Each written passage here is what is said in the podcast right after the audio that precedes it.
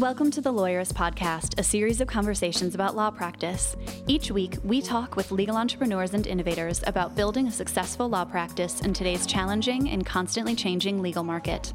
And now, here are your hosts.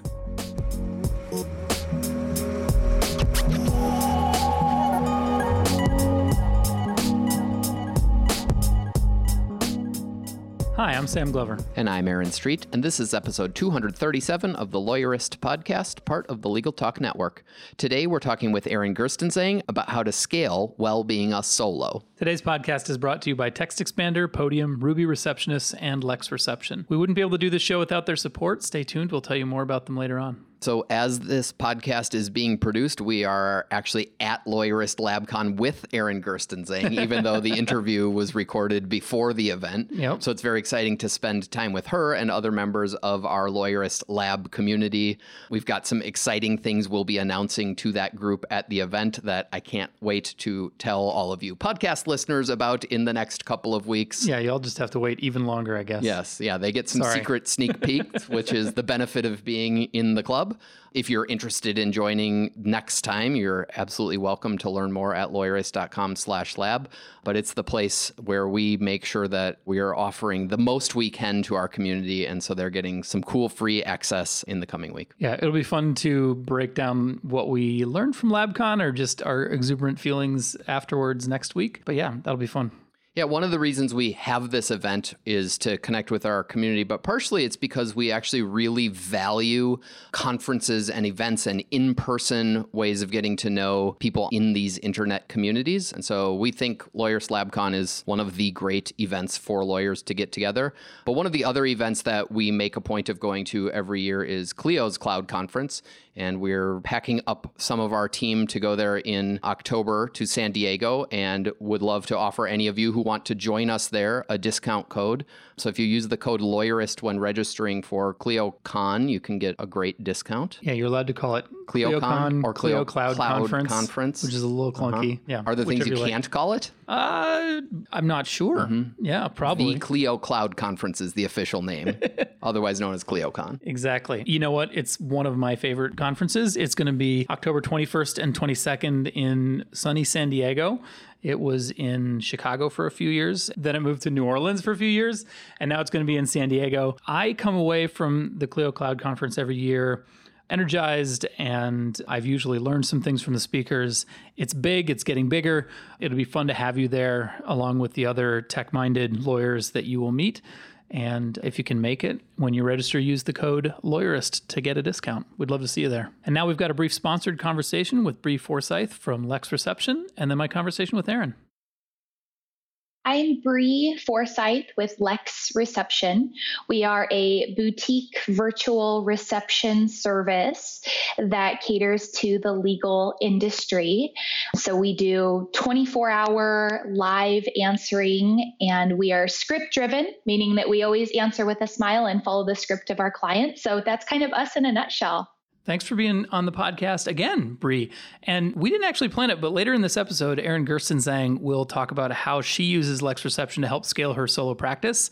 Now, Erin gets 250 calls a month from her marketing, which probably sounds intimidating to some lawyers or at least solos. But as you increase your marketing efforts, you don't necessarily need to worry about fielding calls yourself. You just need to worry about making sure all calls get answered, even if you can't pick up the phone. I think. But Bree, maybe you can explain to us first of all why voicemail is a bad idea for this. Absolutely.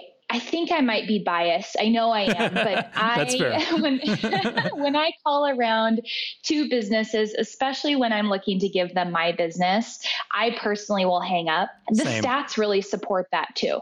Forbes magazine reports that over 80% of people that are calling around for the first time will hang up if they get voicemail. And a lot of our clients are criminal defense or personal injury. They're attorneys that are making potentially a lot of money on one case or one phone call. So that missed call can be hundreds of thousands of dollars if it just turns into a question mark at the end of the day. So I guess that suggests that one way to use receptionists is as kind of backup to handle overflow so that nothing ever goes to voicemail, right? Absolutely. And my suggestion is always to have a live person answering the phone that is trained, meaning they have a script, they're always answering with a smile. If you have someone that's on payroll that's specifically hired to do this, that's perfect.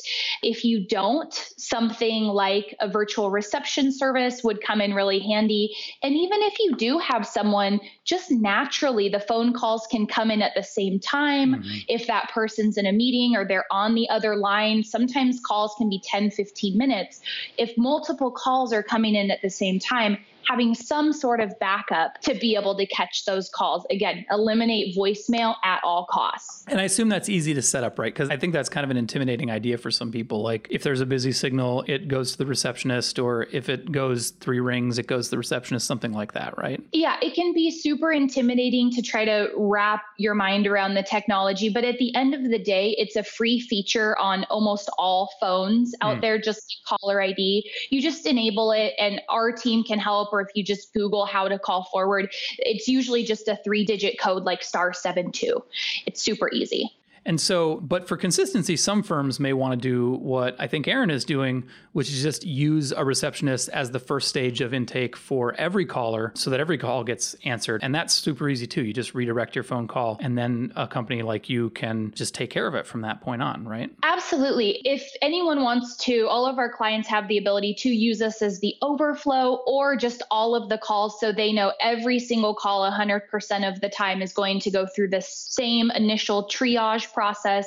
It's our job to capture them. We answer generally within one or two rings, get the message over. Like on Erin's scripts specifically, it's very simple. We're just getting the pertinent information and then we send it over to her team to kind of triage out from there. So, how much customization can people do, and what kinds of questions and information can you gather? So, the scripts can be anywhere from two questions to just the contact information. I've seen some scripts that have 20 different questions. Oh, wow. We bill based around the minute. So, I really advise to be super intentional about the questions. How did you hear about us?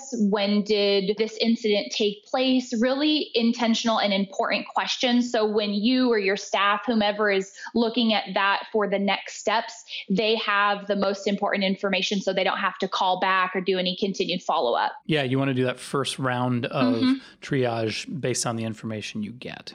Cool. Absolutely. So for more information about Lex Reception, you can visit lexreception.com slash lawyerist. And when you talk to someone there or contact someone there, if you mention that you heard about Lex Reception on the Lawyerist podcast, you'll get a special discount. Bree, thanks so much for being on the podcast today. Thanks, Sam.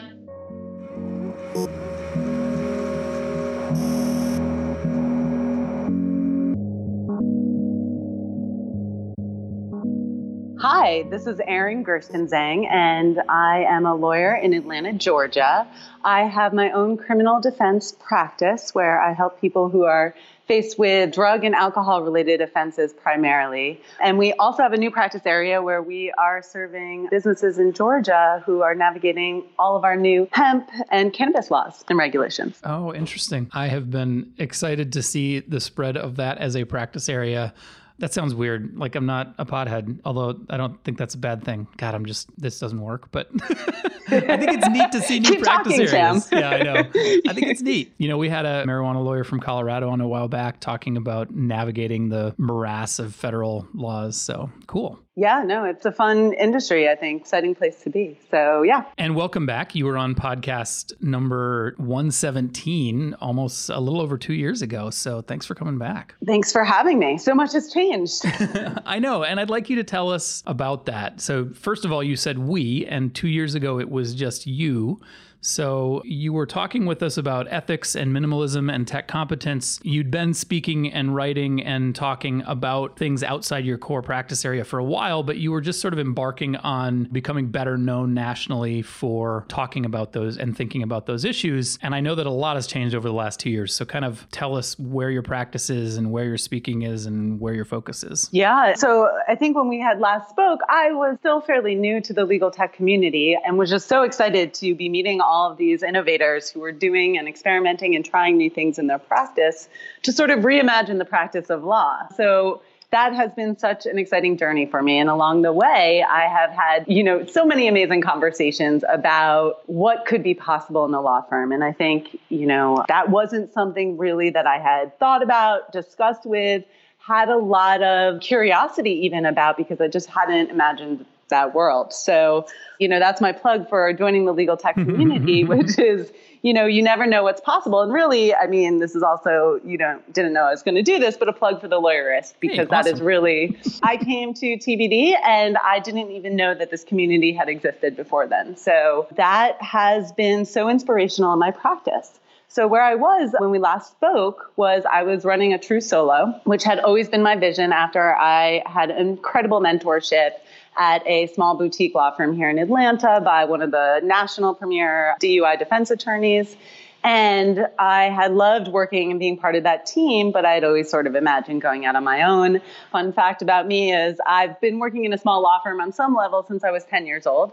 Both my parents are lawyers and in New York, and I worked dutifully in their law firm, starting at 10 and answering phones. Mm-hmm. And then, um, you know, so it, it never really occurred to me that that wasn't part of my path, but the question of how I was going to do it, I'd always imagined doing it in the same or similar fashion that my mentors had or that my parents had, which was building what looks to be, from the outside, a very traditional, small, successful law firm. Mm-hmm. And so the legal tech community really gave me this opportunity to start thinking about ways that I could do different things.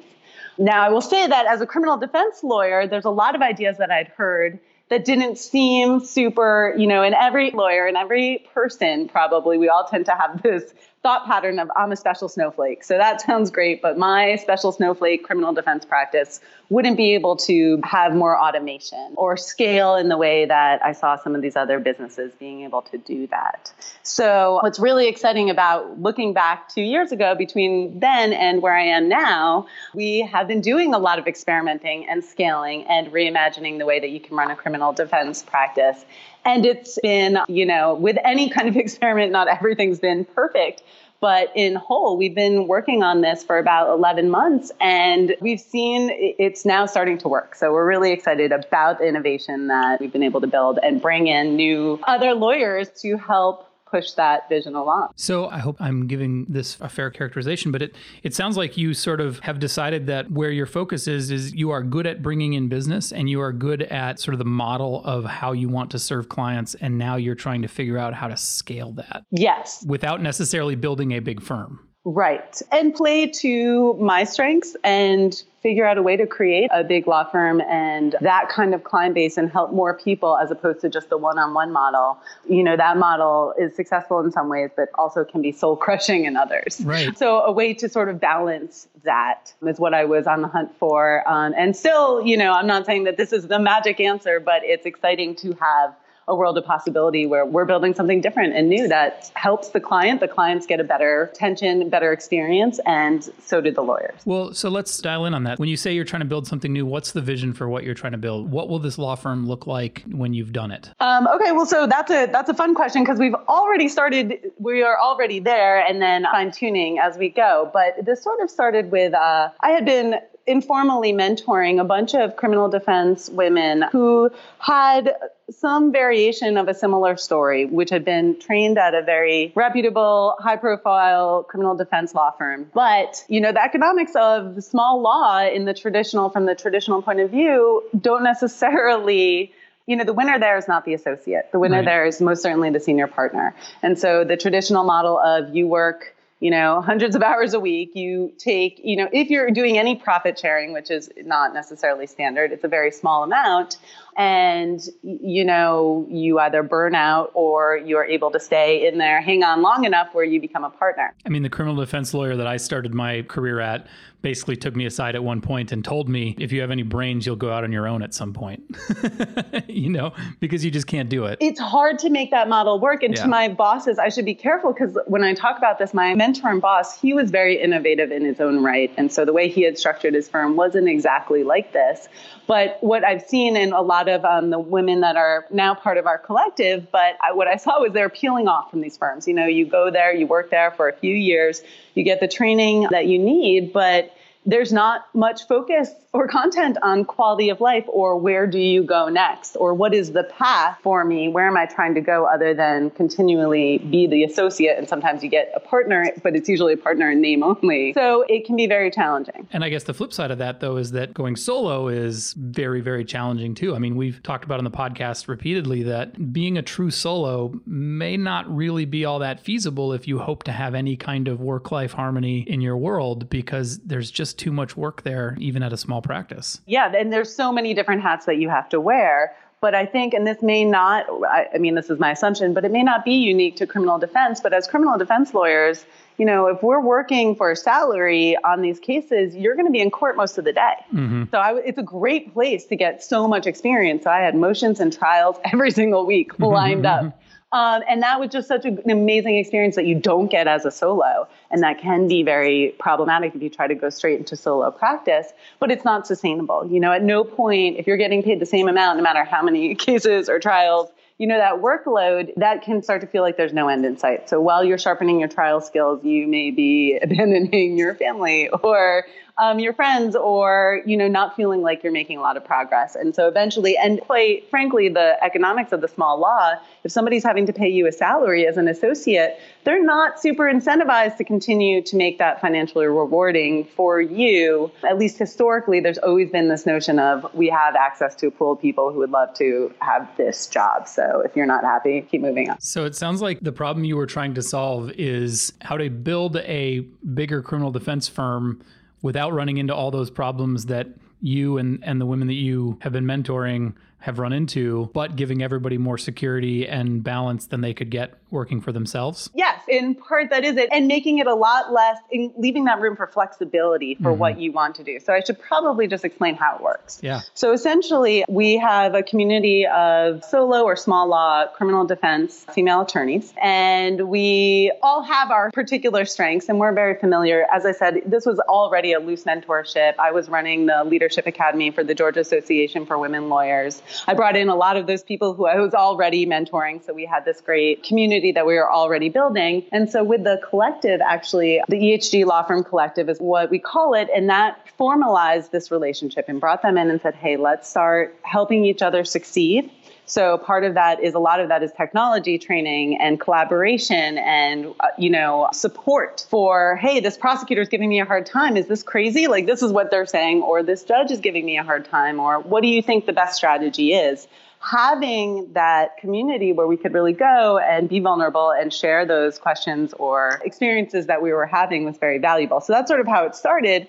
but also with this notion of, hey, we could collaborate together and we mm-hmm. could pull from a pool of experts who are you know, Ashley and Laura, who are fantastic in Gwinnett County and in front of this judge, um, or on this particular issue where I know, uh, you know, for drug testing or forensic testing, they are super sharp about. So instead of reinventing the wheel as a solo, we really created a community where we could build teams sure. of lawyers around a client's problem. As opposed to, I think, the traditional model of law firm, which is like, hey, I'm paying all of these associates a ton of money, so they're gonna they're gonna be the lawyer who's working on this case hope they're helpful to you. So, how does that look from the client's perspective then? So, that's a good question. And that was one of the starting points that we, that was one of the places that I started out. And actually, I should just a shout out to Billie Tarascio. A lot of this was inspired by a talk she gave at Clio last year, where she talked about how she really did a lot of intentional designing around the structure of her firm and then, you know, showed how remarkable the results were. Hmm. So, that sort of got me thinking, how can we do that in criminal. So in terms of how does that work for the client, I always love, and I do, a, you know, I'm a legal ethics enthusiast, I would say. so um, I wasn't intimidated by the legal ethics which, of it, which I think is what a lot of lawyers have when they start trying to create and innovate. They think, oh, the legal ethics are so complicated, and how could I possibly overcome those hurdles. But I just started, sat down with the rules. I really hadn't spent a lot of time with the rules around special counsel and of counsel relationships. But fundamentally, it's very transparent to the client. And that's my 100% my rule is, hey, where there's nothing sneaky here when we're bringing in a team you're going to sign up and that person's going to be explicitly in the fee agreement. Their role is specifically discussed and defined in that fee agreement. And the fact that we are sharing the fees is also explicitly discussed. Mm-hmm. Mm-hmm. So there is no question in the client's mind. And quite frankly, clients tend to see this as the value that it really is. I mean, there's always that fear of we know from the inside this is you know having two lawyers for the price of one is super valuable in this configuration but you know there's the chance that clients might not but actually, clients really do love that. Does a client sign a retainer with EHG Collective or with the individual lawyers? So the three of us sign it. So all three. I sign it for the EHG law firm, the individual lawyer signs it, and the client signs it. Gotcha. And are all the other law firms in the collective doing the same thing? So, it, what's funny about this is let me not mislead you into thinking Erin's such a genius and she's come up with this new way to practice law because that's not mm-hmm. what's happening. I've just tried to formalize what's already been happening, at least in the criminal defense world, for quite some time. And, and we've seen it used to be when I started practicing law 15 years ago, most of the lawyers that I knew about, like they had more of a small firm setup. Mm-hmm. But in the last 15 years, we're seeing a lot of breakups, a lot of firm divorces. And so a lot of these lawyers are now solo, and that's what they're doing in the community. Now, they may not be doing it with fee agreements explicitly. It's more just of a collegial, like, hey, I'm going to, you know, I'm going to pay you this much. Can you come in on this case and argue this motion right. that I already know you're an expert at? So this kind of pairing up is already happening. And of course, so the lawyers in our collective, we've just sort of uh, formalized it. You know, it's nice to do that not with just like an outside stranger, but with people who you know share your cultural values about delivering exceptional client service and how do we talk to our clients and how do we interact with them. So um, I think that this is really just a formalization of what lawyers have already discovered is a value add to them as a practitioner, but also a value add to the client. And then, so from your end, what does it look like? It sounds like there's a bit of a community collegial aspect where you can go and pick brains or maybe engage somebody to go to a hearing or co-counsel with you? Or how does it look like when you have decided that you need other work done on this case or somebody else should be consulted? Sure. So i mean i think for primary representation moments client's going to know on the front end. I'm not going to bring somebody mm-hmm. in to argue their trial without it, that's possible but like that would be very unusual. So usually they know they're either just hiring me and sometimes I'll bring in an attorney and and I have those attorneys names listed in the fee agreement. Hey, these people might mm-hmm. pop up, you know, like so if I need coverage because I'm going to be in trial somewhere else, I have uh, people available that can come in and help. But otherwise, for me, and the problem it was solving for me as a practitioner is like I have, and this was the role I played at my old firm, which I was the problem solver.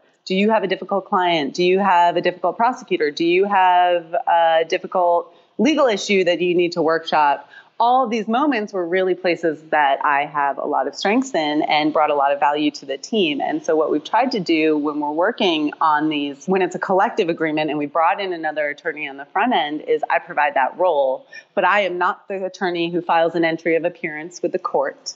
I am not the attorney who the client's going to see in court with them. So that sort of solved one of these friction points that I was having is hey i can't i can't be in court all the time and also be you know focusing on all these other processes and supporting all these other lawyers. And so that for me that puts me in the role of mentor. Sometimes it also manifests as an older sister because i'm the oldest of four so that's a natural role but uh, you know on the day to day and the week to week i'll get you know from the women in the collective i get calls like sometimes it's advice about the case it's advice about the court it's advice about how to set up a fee agreement on their own that's not part of the collective but they want to run something by me. So I get to really be valuable in those places. And, you know, I know that they're doing it with one another as well. And they also sometimes serve that resource for me when I can draw on their expertise. I assume there's fee sharing? So if they're when they come in and the client knows and signs an agreement that says this is going to be, we call it the lead counsel. This is my lead attorney. They're going to be the attorney who's showing up. Then the fee agreement specifically says, hey, the fees getting split. Mm-hmm. In other instances where it's just more like what lawyers are doing in our community, which is just paying an attorney to go cover an appearance for them or bring them in to help research an issue, like more like a contract basis. Gotcha. We need to take a quick break to hear from our sponsors. I'm a little late doing that, but we'll be back in a few minutes and we'll keep talking about the scale model and what are some of the problems you've run into and how you view its success. So we'll be back. Drip, drip, drip. Hear that? It's your office's online reviews Kind of slow, huh? Not exactly the gush of praise you were hoping for when you set up your account on that review site. But why? After all, your best clients love you. They say it all the time, just not online, and that's too bad. Because your word may be your bond, but your clients' words, well, they're your best sales tool. And these days, a star rating can make the difference between very interested and running for the hills. Podium knows how important reviews are to your law office. That's why they built a great online review platform, making it simpler than ever to get a five star rating you know you deserve. Businesses see an average 6% increase in revenue from reviews thanks to Podium. More than just a friendly reminder, Podium sends clients straight to the review sites you care about most with built in analytics to monitor your progress towards meeting your next goal. So you could keep waiting for reviews to drip in, or you could open the floodgates with Podium. Just visit podium.com slash lawyerist to save 10% when you sign up. That's podium.com slash lawyerist to get started and save 10%. Podium, become the number one law office online. Unlock your productivity with Text Expander. Easily insert text snippets in any application from a library of content created by you and your team while reducing errors. You can save so much time, it's like getting an extra employee. Text Expander is available for Mac, Windows, iPhone, and iPad and Chrome. Show listeners get 20% off their first year. Visit textexpander.com slash podcast to learn more about Text Expander. There's more to answering a phone call than just pronouncing your name correctly. And I think that's what sets Ruby apart from all the other receptionist services out there. I've been lucky enough to meet a lot of people who work at Ruby, and from top to bottom, it's full of the kind of people you'd love to spend time with. I guess it's something in the coffee they serve. And after all, when someone calls your firm, that means they are going to be spending time with your receptionist. You may think you get to make a first impression when you pick up the phone, but that's not how it works. Maybe your receptionist is just on the call for a minute or two, but that's all it takes to form a first impression. So it's a good idea to make sure your receptionist is the kind of person you'd want your callers to spend time with. It could be the difference between a big case and a big fail. Don't worry, Ruby can handle pronouncing your name right. They'll also help you make a great first impression. And now Ruby can even help you connect with clients right on your website with 24 7 live online chat. You can find out more about Ruby receptionists and how to make a great first impression at callruby.com slash lawyeristpod.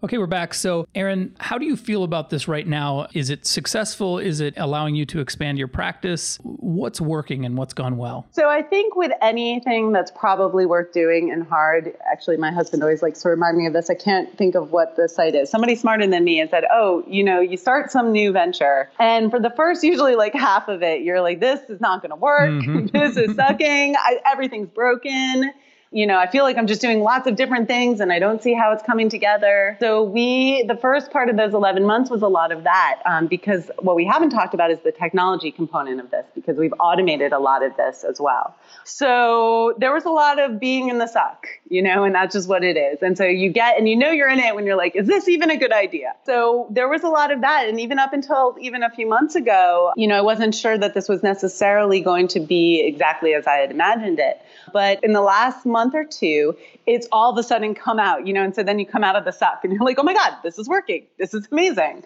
I love this project. So say more about the technology, because I, I, guess now that you mentioned that, um, we haven't talked about it yet. And it strikes me that that is probably the difference between an informal arrangement and an actual, like something that has some, some bones and structure behind it. So what does make this different? How does the technology play in? So I've always, as you know, loved to automate everything in my practice. So for mm-hmm. years, that's meant like I've been using Zapier essentially to motor all or to power all of my automation, which is a great starting point. And if you're using Zapier, it's great. But I always felt like it wasn't the perfect, elegant solution. So recently, in the last couple months, I switched to Lawmatics, which has made a lot of my vision so much easier and complete and all under one roof. So, you know, part of this is figuring out a way to incorporate all of these fee agreements, like these special fee agreements, and getting everybody to sign and getting that in a smooth workflow so that it's easy and everybody understands what's happening. So, do you have a consolidated intake process then? Everyone in the collective agrees to use one sort of intake system and process? Yes. Oh, for the clients we're working on, yes. And that's all triggered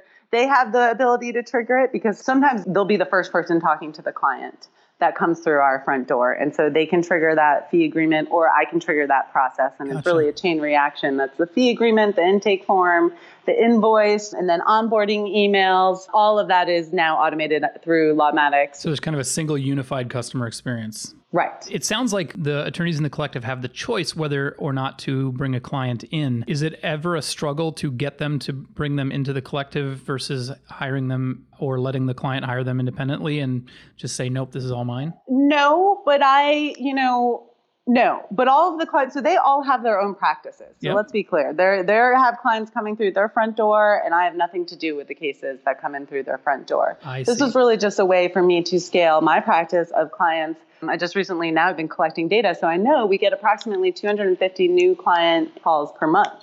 Gotcha. And so that's You're the rainmaker. maybe maybe for some people that doesn't sound like a lot but like that's overwhelming as a solo Yeah. to try to be kind and generous and patient with all these new calls that are coming in because you can get a bad review if you're not you know and you want to help people but you need to not all those people most of the vast majority of those people are not people who are the right fit for the firm and so going through that list and figuring out a way what to do with that work once it comes in so that was really um, one of the log jams that I was having, and that was a problem that this solved. This is not this is not a way for me to try to profit off of other people's rainmaking in their own business. You're trying to spread your own business around because you've got Correct. your marketing has been more effective than your time.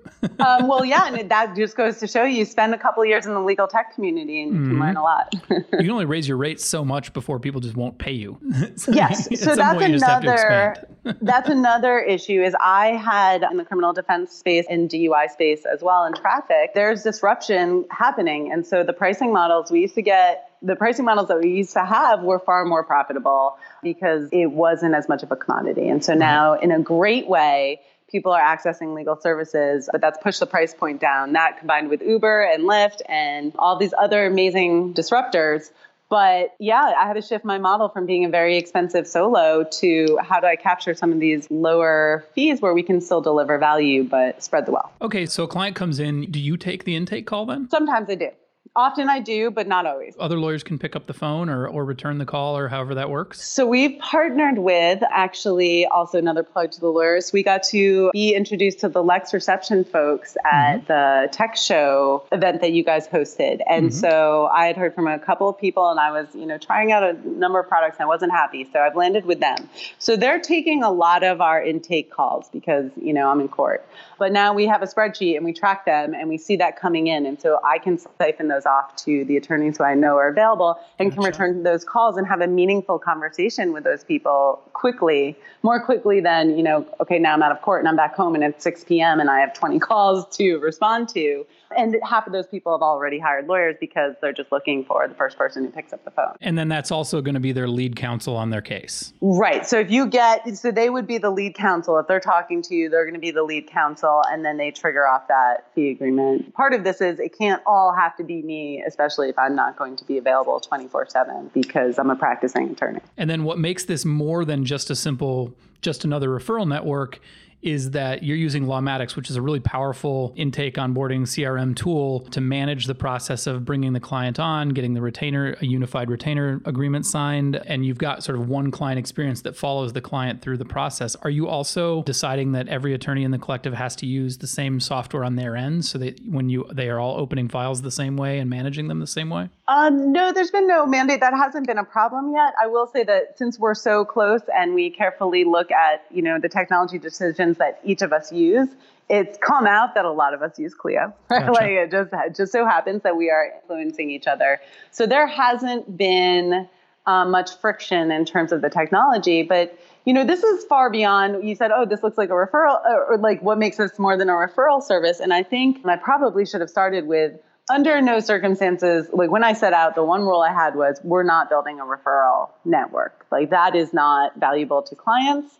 You know, that's not clear how that's super valuable to lawyers either. It's very clear to me how it's valuable to the person who's referring the business. Yeah. But I don't I don't believe that that makes the world a better place. I don't think that that's a better design of a law firm. So this has been very much structured so that we are trying to pull all of the great things out of a traditional law firm, which is that support community, your client having, you know, a senior partner to either like you know, talk to or escalate things to if they're not happy with, but also have those two people come together and think of creative solutions to their problems as well. Gotcha. So um, it's not just a like, oh, here, there's your lead counsel, see ya. Um, that is not the dynamic. Right.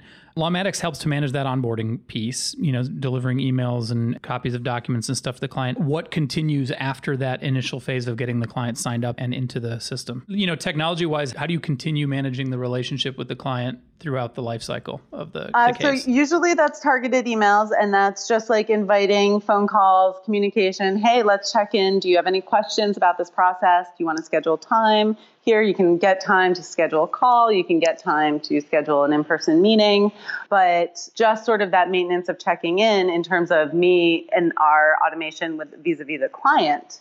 And then in terms of, you know, sharing that information with the lawyer, then that ends up being pretty seamless too on on the end of you know the fact that we're all using Clio. And, and are, so, are you the one who the client would check in with? Not it necessarily. Kinda, it kind of sounds like you're sort of the senior partner. I'm the senior partner. Yeah. So I'm available, right? Right. Like in that same way, and that's and I wasn't sure when I started, and that was part of the experimentation. And when we were figuring out what's a fair split, and that was part of this ideation was how much involvement should I have, and and where should I play that role? And what we've been able to experiment and see is it's more than I thought. Mhm. Right, in terms of having, especially if that client came in through my front door and we had a long, you know, intake conversation, we bonded in that way, then they, you know, they're like, yeah, let's schedule a call. And I'm like, oh gosh, what's wrong? You know, and then we get on the call and they're like, hey, I just want to, no, everything's great. Just want to touch base, you know, and so that's sort of fun because that is actually, that's also a, a moment that I really enjoy in the representation and, you know, resource that is available to those clients. So my involvement is definitely not not hands off, particularly the more complicated the case, you know, the more involved I am. So that's actually been a fun surprise because I wasn't sure if that would fit. Like, where Yeah. can I interject without interfering with the underlying lead counsel relationship? It feels to me like part of your goal here must have been to. You, you said at one point that this would focus on some of your strengths, which is clearly business development and administration, which sounds boring, but I don't think is, you know, like managing the technology and the systems and the process. Is this allowing you to do less courtroom work? And is that one of your goals? Or at the moment, are you still building this? And so it's there's a little bit of working your ass off all the time to do it. Uh, no, it's definitely allowed me to outsource a lot of courtroom work, which is not that weighs heavy on my heart because courtroom work, as many people who spend time in courtroom will probably agree, it is where one of the places where I get so much intense joy and satisfaction professionally. Right. But it also drains you of being able to be effective in so many other areas of your practice because it is all consuming and you are there and like it's like a black hole you know time ceases to exist. You'll be sitting there for hours on end. So it has pulled me out of the courtroom but not entirely like i have a hearing tonight. But that has given me the space and the flexibility that i need to build on this business and provide that support in other places.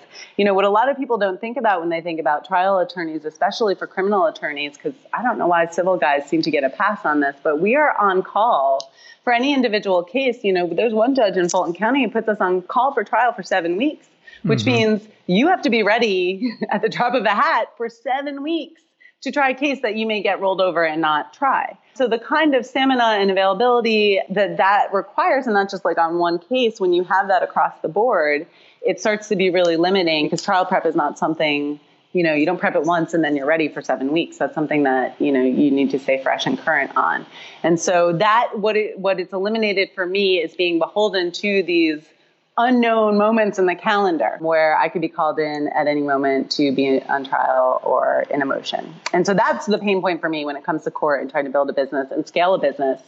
Um, and lots of states do it differently. In New York, it was m- very much different, where the judge was like, "What date looks good for you?" You know, and we set Well, I down mean, a date. Trial blocks are bullshit because it's like lazy calendar management. Um, you can't say that because you have to go in front of judges, but I'll say it. It's lazy calendar management. But, but, but here, I guess that's a really good point because I was a litigator, and my response to trying to build some work-life balance in my life was to essentially give up on litigation because there's no way you can get away from the whims of the court when it comes to managing your schedule. And so, you know, if court says you've got a, a court date, you're going to it, even if it's your kid's birthday.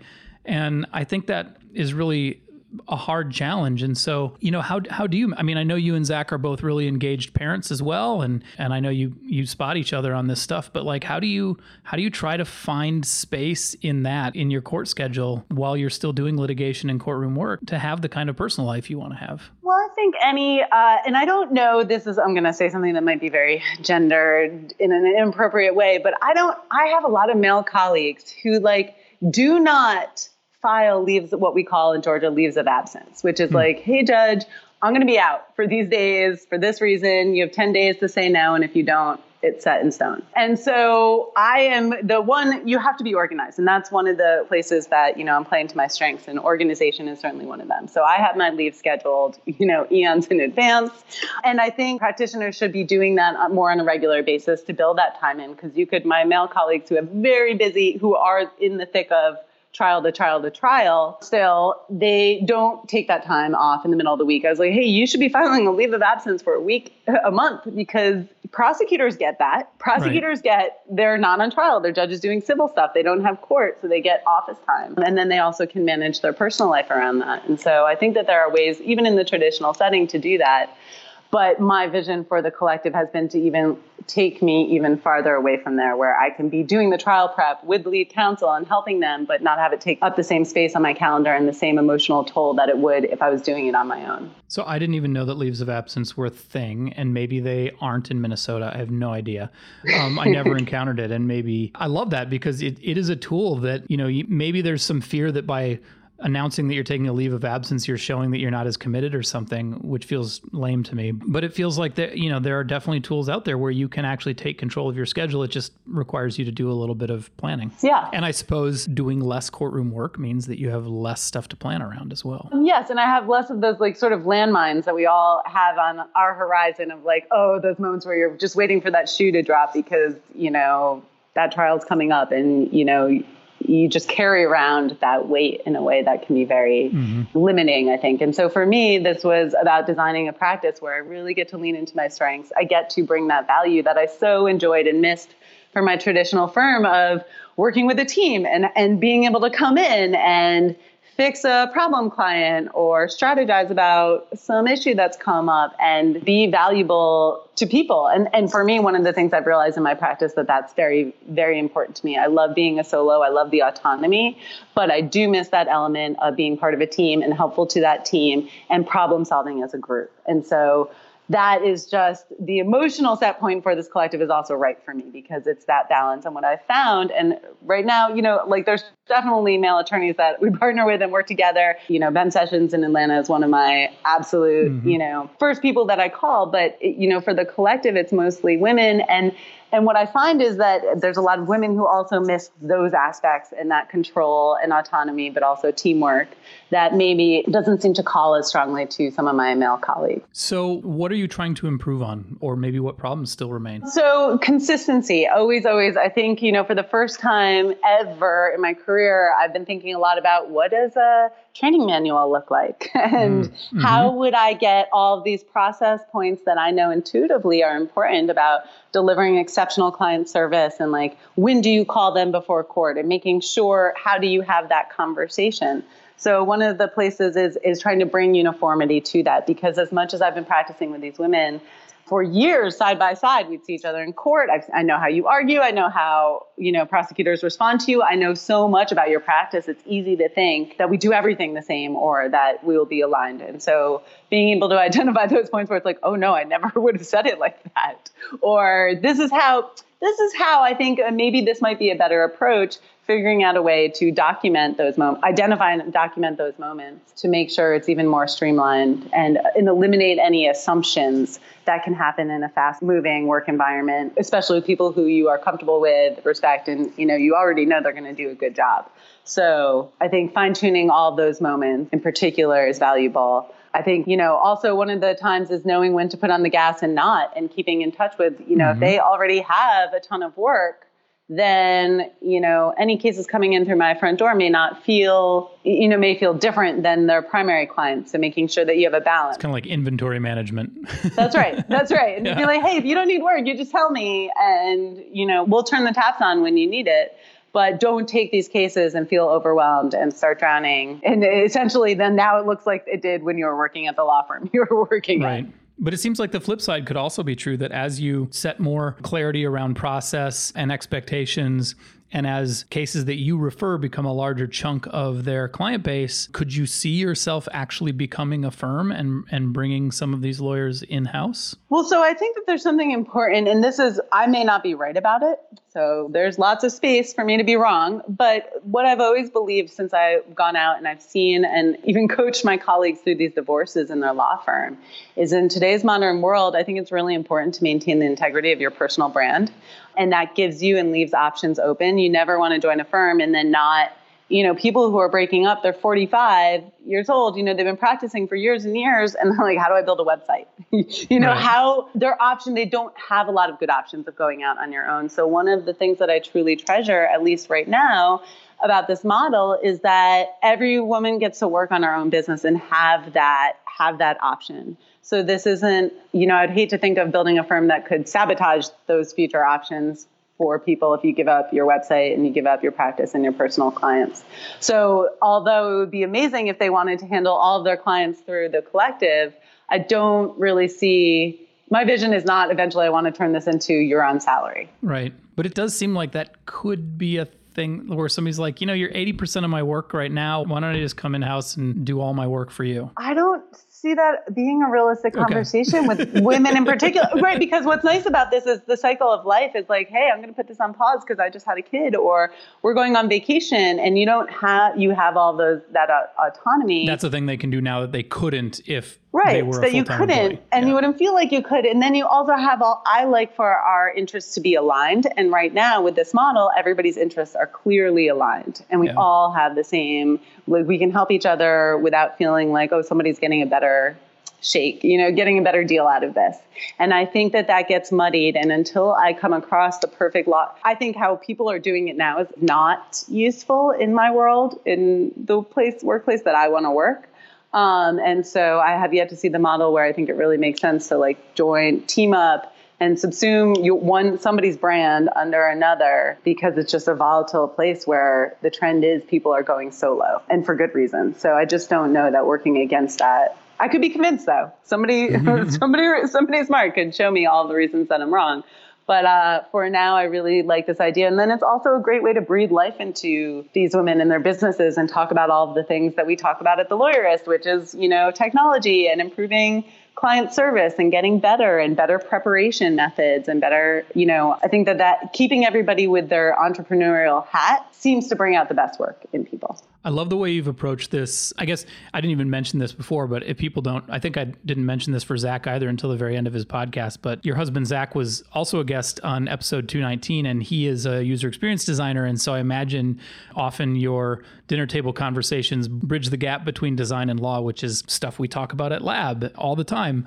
And I love the way you've approached this because it really shows that, that you've taken a thoughtful approach to the problem and solving it and you've experimented and worked it out. But I also love that this feels like a problem that a lot of lawyers are trying to solve, especially solos. Like, how do I grow without compromising what I have?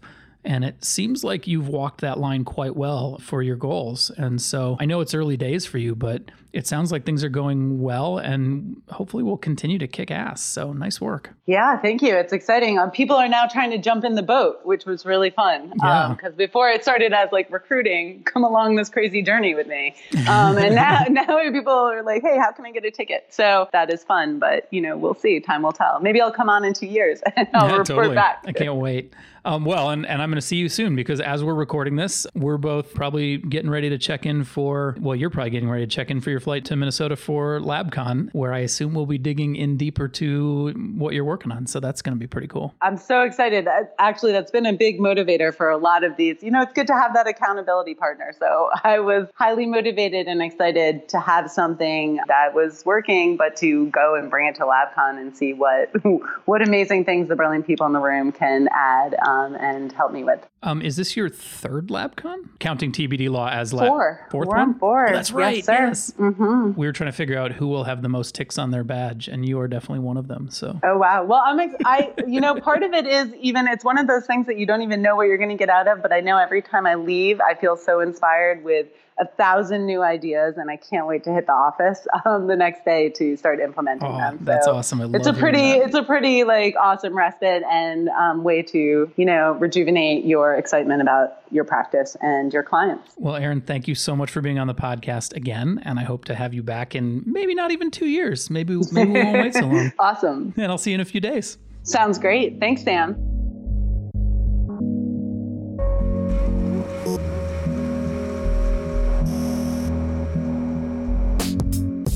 Make sure to catch next week's episode of the Lawyerist podcast by subscribing to the show in your favorite podcast app.